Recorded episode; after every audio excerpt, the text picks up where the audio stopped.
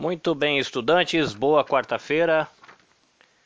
Creio e confesso, estudo sobre o Credo Apostólico, lição 10.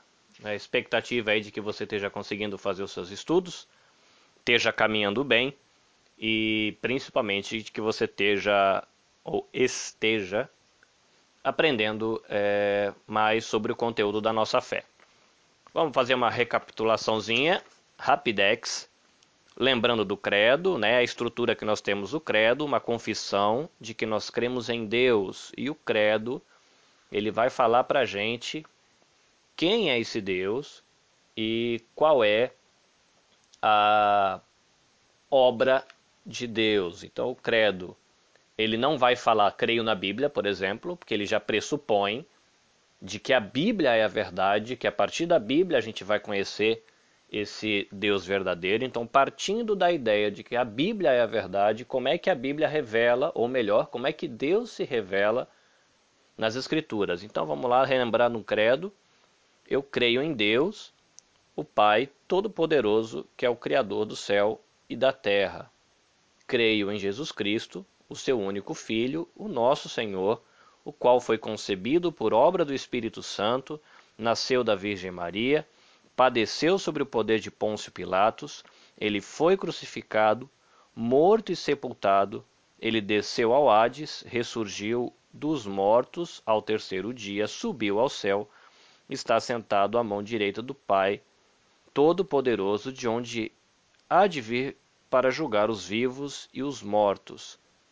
Eu creio no Espírito Santo, e aí, como obra do Espírito Santo, a Santa Igreja Universal, a comunhão dos santos, a remissão dos pecados, a ressurreição do corpo, a vida eterna. Amém. É o texto da confissão que a apostila traz aí na página 3. Ela é um pouquinho diferente da tradução que a gente usa no nosso culto, mas isso não é problema. A gente existem várias traduções do credo, a gente pode adotar uma que seja conveniente para a gente, desde que mantenha o, o conteúdo do credo. Agora vamos lá fazer uma recapitulação é, mais interessante em relação às lições anteriores. Lembrando que a lição 8 ela disse para a gente quem é o Espírito Santo, que ele é Deus, de que ele pensa, de que ele trabalha, de que ele orienta, de que ele ensina.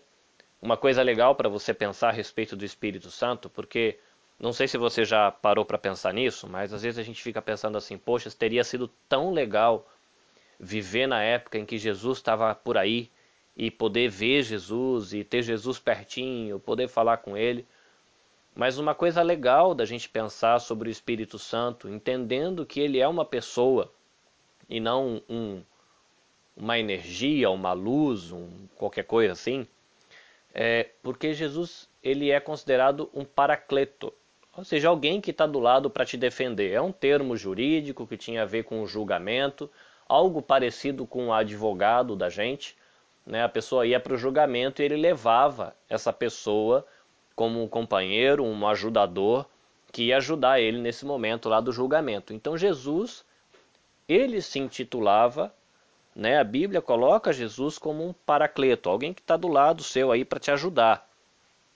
E ele disse que quando ele subisse, ele enviaria outro paracleto, que seria como ele, para estar tá com a gente.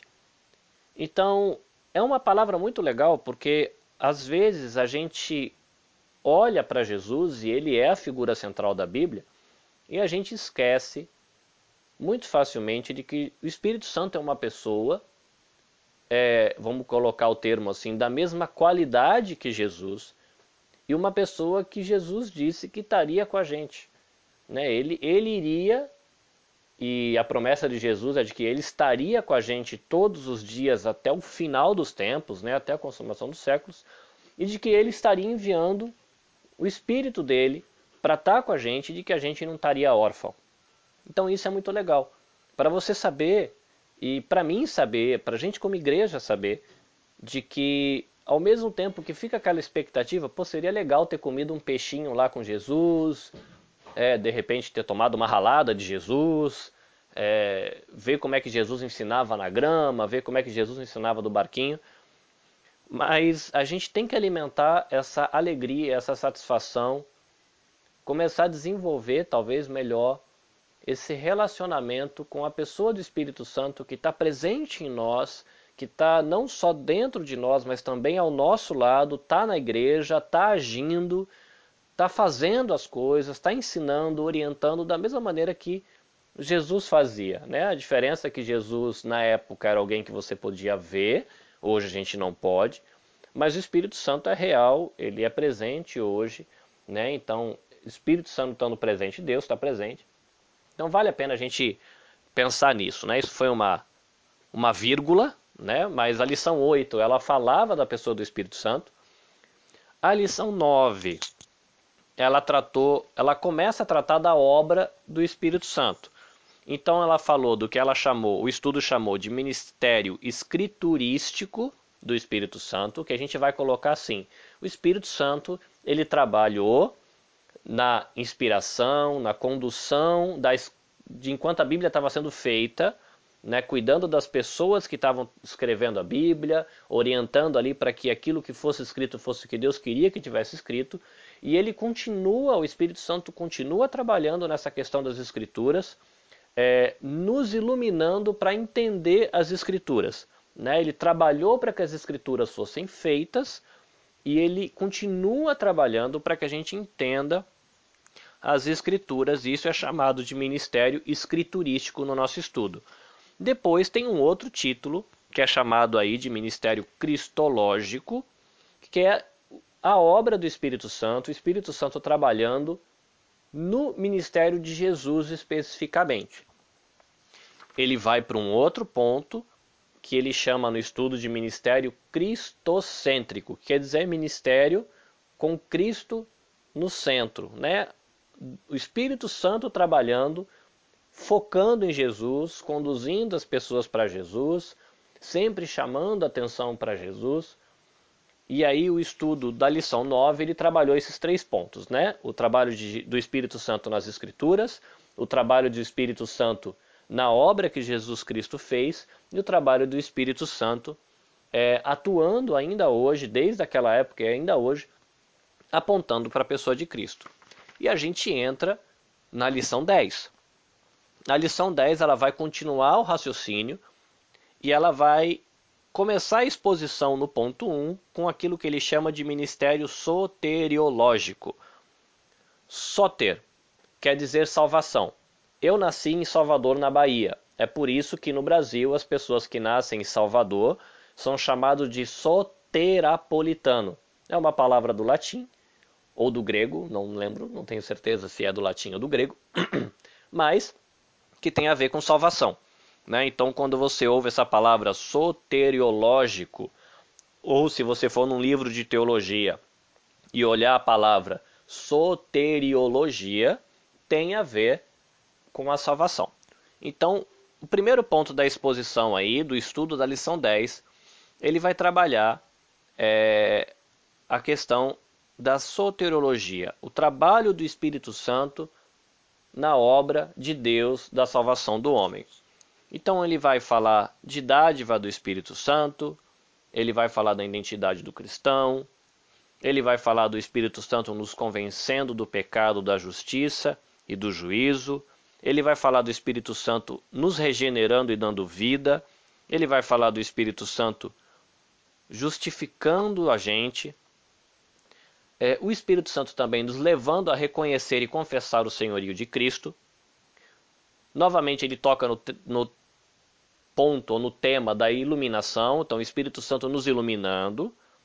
Ele vai falar do Espírito Santo nos santificando e o Espírito Santo nos dando aí a vida eterna, né? No que diz respeito à obra de Deus de salvar o ser humano, mostra, né, e traz bastantes versículos para você consultar aí da obra do Espírito Santo nesse plano de salvação de Deus, né? O Espírito Santo e o seu ministério soteriológico. Uma vez que a pessoa ela é salva, a Bíblia fala que ela é adotada, e ela é adotada para fazer parte de um povo, parte de uma família. né, hoje a gente se refere a, a essa família como a igreja, o corpo de Cristo, né, o povo de Deus. E aí, o estudo no ponto 2, aí na página 37, ele vai desenvolver um pouco essa obra do Espírito Santo agora nessa família. Né? Ele fala da obra do Espírito Santo é, quando ele vai salvar o indivíduo e como é que isso é feito, como é que ele trabalha ali né, nessa obra de salvação do indivíduo. E depois o estudo ele vai trabalhar como é que o Espírito Santo ele age, ele trabalha no povo que Deus está criando. Né? Deus ele chama o indivíduo para fazer parte de um povo e como é que o Espírito Santo trabalha na vida desse povo. Aí algumas coisas que ele cita de que o Espírito Santo é, estabelece a igreja, né? Se não tivesse o Espírito Santo para convencer ninguém, para unir ninguém, para trazer vida nova, não, vai, não, não teria igreja. Ele traz unidade à igreja, também ele lembra de que o Espírito Santo ele dirige a igreja. Então, ele dirige a igreja na evangelização.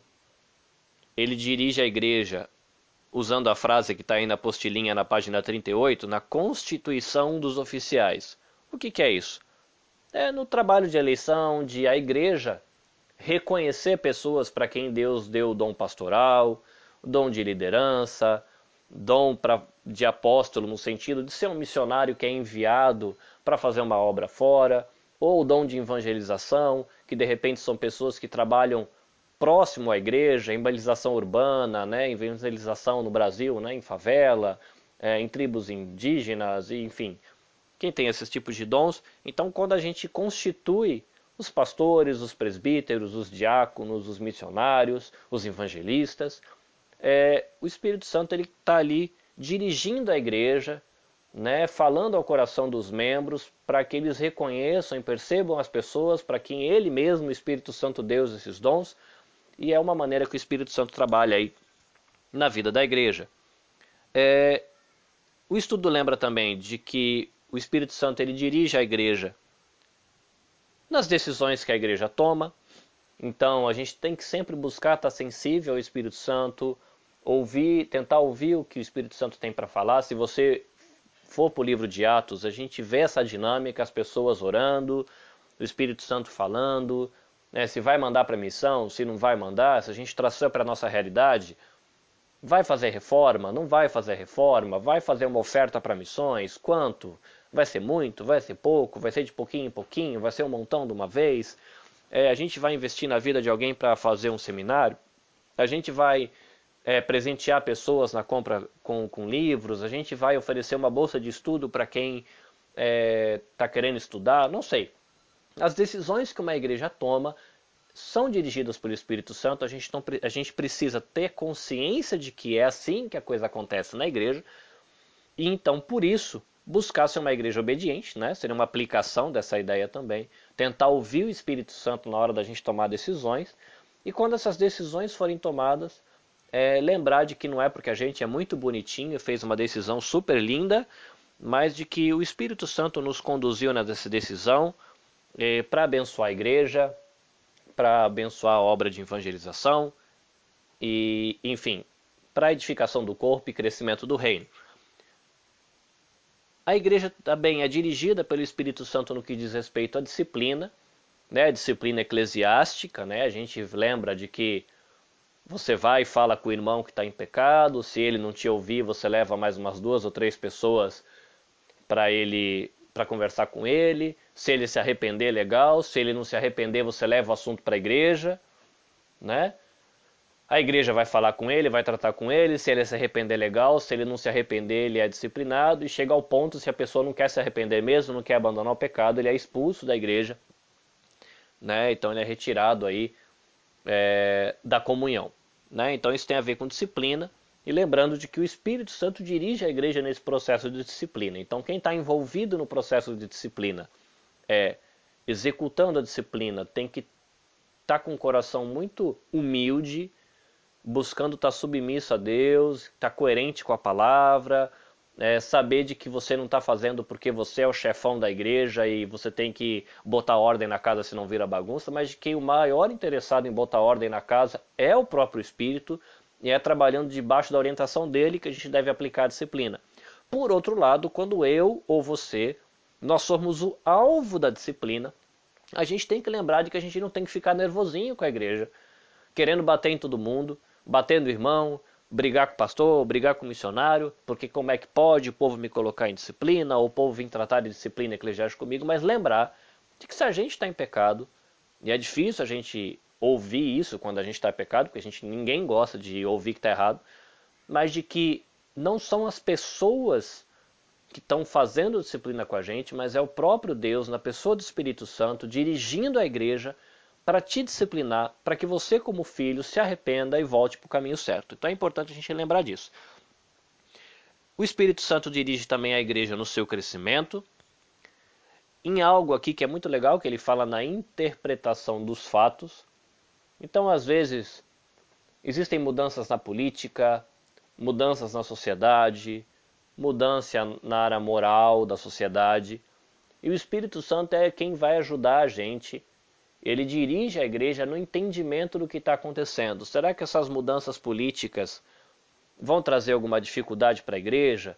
Qual o impacto que uma mudança na área moral é, vai trazer para a vida da igreja? Por exemplo, no Brasil, a discussão de gênero. Né? Existe masculino e feminino? Ou será que não existe? E a sociedade que inventou isso? Né? Existe uma discussão muito grande no Brasil dizendo que a gente não deve ensinar para o nosso filho o masculino e o feminino, de que existe o papel do masculino, o papel do homem, de que existe o papel do feminino, o papel da mulher, mas que essas coisas tão, se desenvolvem é, durante a vida, é o que eles argumentam, né? Você, se você nasceu biologicamente masculino, é, não faz diferença se você quiser crescer e ser mulher, se você quiser ser os dois, se você quiser ser alguma coisa no meio desses dois, não faz diferença. Né? Então é uma mudança de moral no Brasil. E como é que você interpreta esse fato? Que, né, como a gente vai olhar para isso? Será que isso vai ter impacto na vida da igreja? Isso está coerente com as escrituras? Como é que a gente vai lidar com isso? Como é que a gente lê o nosso tempo? É um trabalho aí é, do Espírito Santo ajudando a gente ler e interpretar os fatos à nossa volta. Ele lembra que o Espírito Santo ele confere dons à igreja, né? Então é muito importante aí você tentar se conhecer, ver que dons o Espírito Santo te deu, porque se você realmente nasceu de novo, se você realmente é filho de Deus, a palavra diz que você recebeu dons da parte de Deus, então você não precisa ficar todo envergonhado, acanhado, tímido, ai, bonito é quem está com o microfone, bonito é quem põe gravata, é bonito é quem põe um slide lá na frente, bonito é quem toca a bateria e eu, coitado, sou um miserável pecador que não sirvo para nada nessa igreja. Não é assim. Se você nasceu de novo, o Espírito Santo te deu o dom e o seu dom é tão importante quanto qualquer outro. É o que a Bíblia ensina. Então você precisa buscar se conhecer, falar com Deus, conversar com o Espírito Santo, Deus me orienta, me mostra qual foi o dom que o Senhor me deu e como é que eu posso usar isso para edificar a igreja. Né? Então é o Espírito Santo que concede o dom. Né? Também não é a gente que cria o dom, não é a igreja que vai escolher você para fazer alguma coisa, então é a igreja que está te dando o dom. Não é isso. O Espírito Santo, Deus te deu o dom e é Ele que vai trabalhar em você. Você só precisa descobrir para ser coerente é, e caminhar aí de acordo com o dom que o Espírito de Deus deu para você. Né? Se Deus te deu um dom na área da misericórdia, é muito importante que você se conheça e trabalhe, atue ali para edificação do corpo. Se Deus deu para você um dom relacionado à fé, aleluia, vai lá e trabalha com o seu dom para edificação da igreja, porque é o Espírito Santo que dá e ele tem vistas à edificação do corpo. O que, que é isso? O Espírito Santo ele dá dons para gente, que é filho dele, que é filho de Deus, faz parte dessa família para que a igreja seja edificada. Então procure conhecer aí você. É, existem na biblioteca livros a respeito dos dons que a, que, que a igreja recebe, é, pequenos questionários que você pode responder para tentar descobrir qual é os ventos do Espírito dentro do seu coração, né? se é para a área de ensino, se é área de misericórdia, se é fé, se é missão, enfim. Vai se descobrir Porque aquilo que o Espírito Santo te deu, ele te deu para você poder edificar a igreja. O Espírito Santo também ele conforta a igreja, né? Parte da obra do Espírito Santo é o conforto da igreja. Quando a gente está aí, vamos colocar em momentos de luta, doença, enfermidade, crise, perseguição intelectual, é, perseguição física, né? A igreja perseguida sofre nesse nível de perseguição. Então, o Espírito Santo ele trabalha aí no conforto da igreja. Isso seria aí um panorama do que você ou já viu, se você já viu, é um resumo, se você não viu, é um panorama para você ter uma ideia do que você vai olhar no estudo.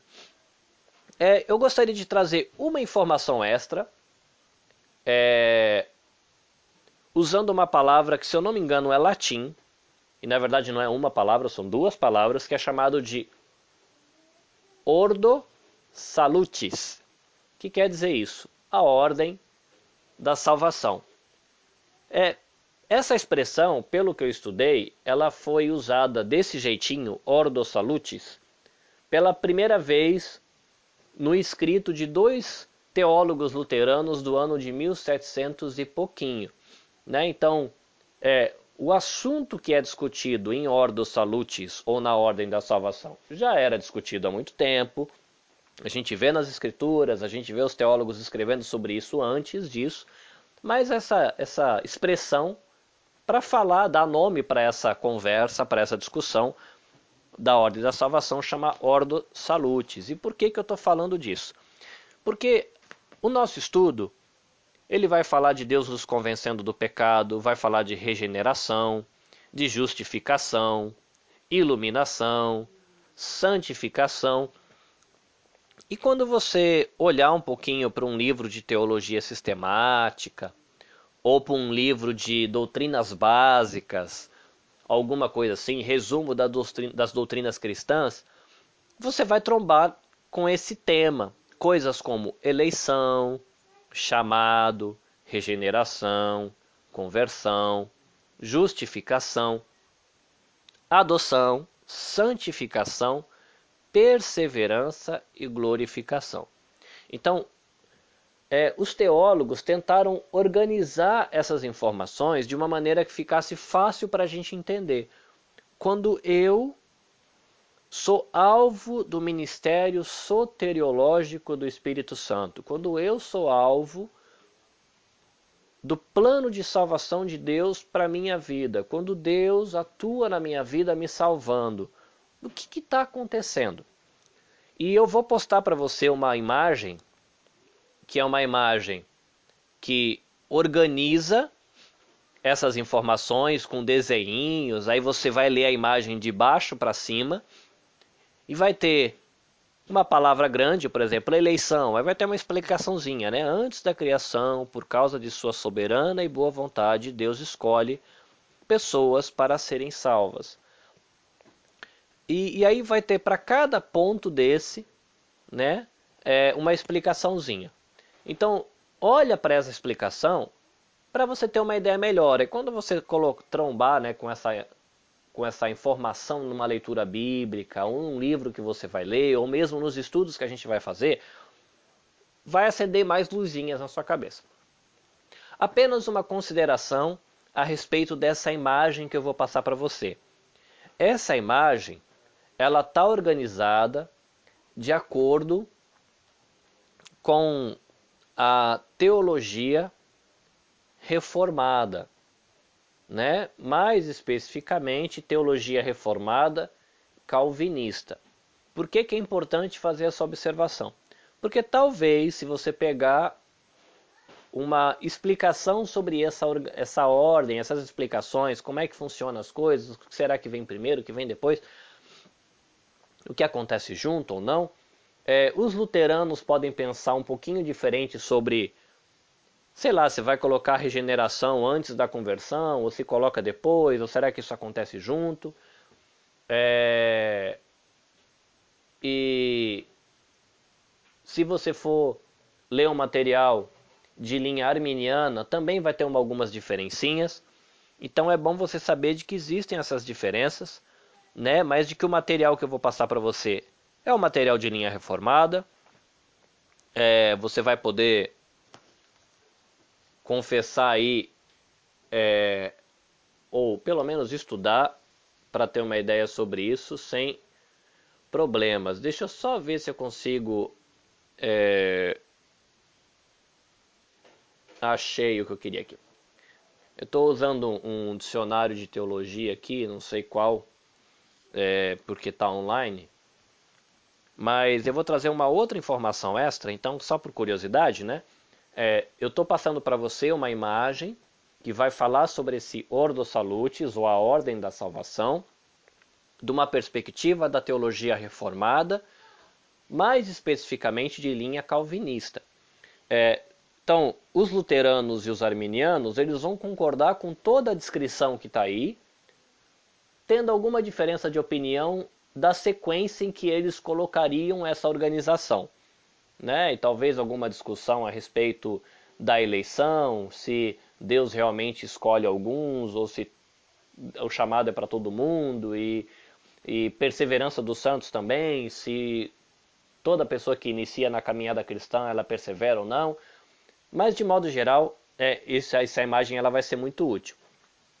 Uma outra curiosidade é, que eu encontrei nesse dicionário é como é que a Igreja Católica Romana ela encara essa ordo salutis. Então, é, a ordem salutis, segundo esse dicionário, ela organiza né, essa ordem de salvação de acordo com os sacramentos. Eu achei bem curioso, então eu vou ler para você, fica aí como uma curiosidade sobre esse tema. É, por exemplo, para a Igreja Católica Romana, segundo o dicionário, é, a ordem de salvação ela começa com o sacramento do batismo, que na perspectiva da Igreja Católica é o sacramento através do qual Deus é, Deus ele opera enquanto a igreja está ministrando o sacramento, tá? É só, só para dar um passo atrás. Na perspectiva da igreja católica é assim, né? A igreja ela faz, ela realiza o sacramento e Deus opera através do sacramento. Então, no momento do sacramento do batismo, enquanto a igreja está executando o sacramento do batismo, é, a igreja católica entende que Deus ele regenera a alma. No sacramento da confirmação, no momento em que a igreja está executando essa confirmação e as pessoas são batizadas, é, na confirmação as pessoas batizadas elas recebem o dom do Espírito, ok? No sacramento da Eucaristia é onde a pessoa que foi batizada ela participa do sangue e do corpo de Cristo na hóstia que virou o corpo de Cristo e ela vai ali receber também, fazendo isso, isso fazendo parte da, da ordem de salvação. É, e aí, se você entender de que você recebendo o corpo o sangue de Cristo, você está deixando seus pecados com ele, aquela coisa toda, é interessante. Depois vem o sacramento da penitência. Por quê? Você foi batizado, você se confirmou na fé, segundo a teologia católica romana, você participa da Eucaristia, que é a ceia, trazendo os benefícios da morte de Cristo, do sangue e do corpo de Cristo para você, mas aí você pega e peca, você se desvia. E aí entra o sacramento da penitência, que aí faz com que os benefícios da morte de Cristo eles se apliquem para aqueles que caíram em pecado depois do batismo ok? E aí vem o sacramento da extrema-unção, que prepara a pessoa que recebe através da igreja essa extrema-unção para a morte e limpa todos os pecados que restam da pessoa antes dela encontrar com Deus. Né? Então você vê que tem bastante diferença, né? É, mas é uma curiosidade para você aí, né? Então, é, enquanto a gente organiza como cristão evangélico, a ordem dos salutes, ou a ordem da salvação, ou o que acontece, como é que se processa isso, o que cada coisa quer dizer. Mais ou menos do jeito que a imagem está aí, né? A teologia católica, ou, perdão, a teologia reformada de linha calvinista vai organizar do jeito da imagem que eu estou te passando, lembrando que tem alguma diferença aí na teologia armeniana ou luterana, e tem essa, essa curiosidade aí a respeito de como a teologia católica organiza isso, né? Então, o batismo regenera, é, na confirmação as pessoas batizadas recebem o dom do Espírito Santo, aí depois na Eucaristia eles teriam aplicado para você, né, os, o, o membro teria aplicado os benefícios da morte de Cristo, mas aí ele peca, aí vem a penitência para que novamente esses benefícios da morte de Cristo volte para a pessoa e depois tem a extrema unção para que seja uma limpeza, faxina geral antes de encontrar com o poderoso chefão Deus.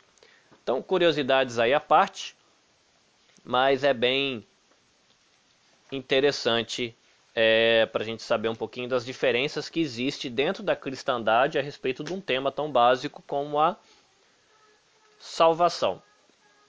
Depois a gente vai entrar aí no, na lição 11, né, na outra semana, falando da, do ministério do Espírito Santo no dia a dia, do cotidiano, do hoje, né, do aquilo que acontece com a gente hoje, e ele vai tratar um pouquinho também é, do ministério do Espírito Santo escatológico, né? Palavra aí escatos, que quer dizer final dos tempos ou consumação.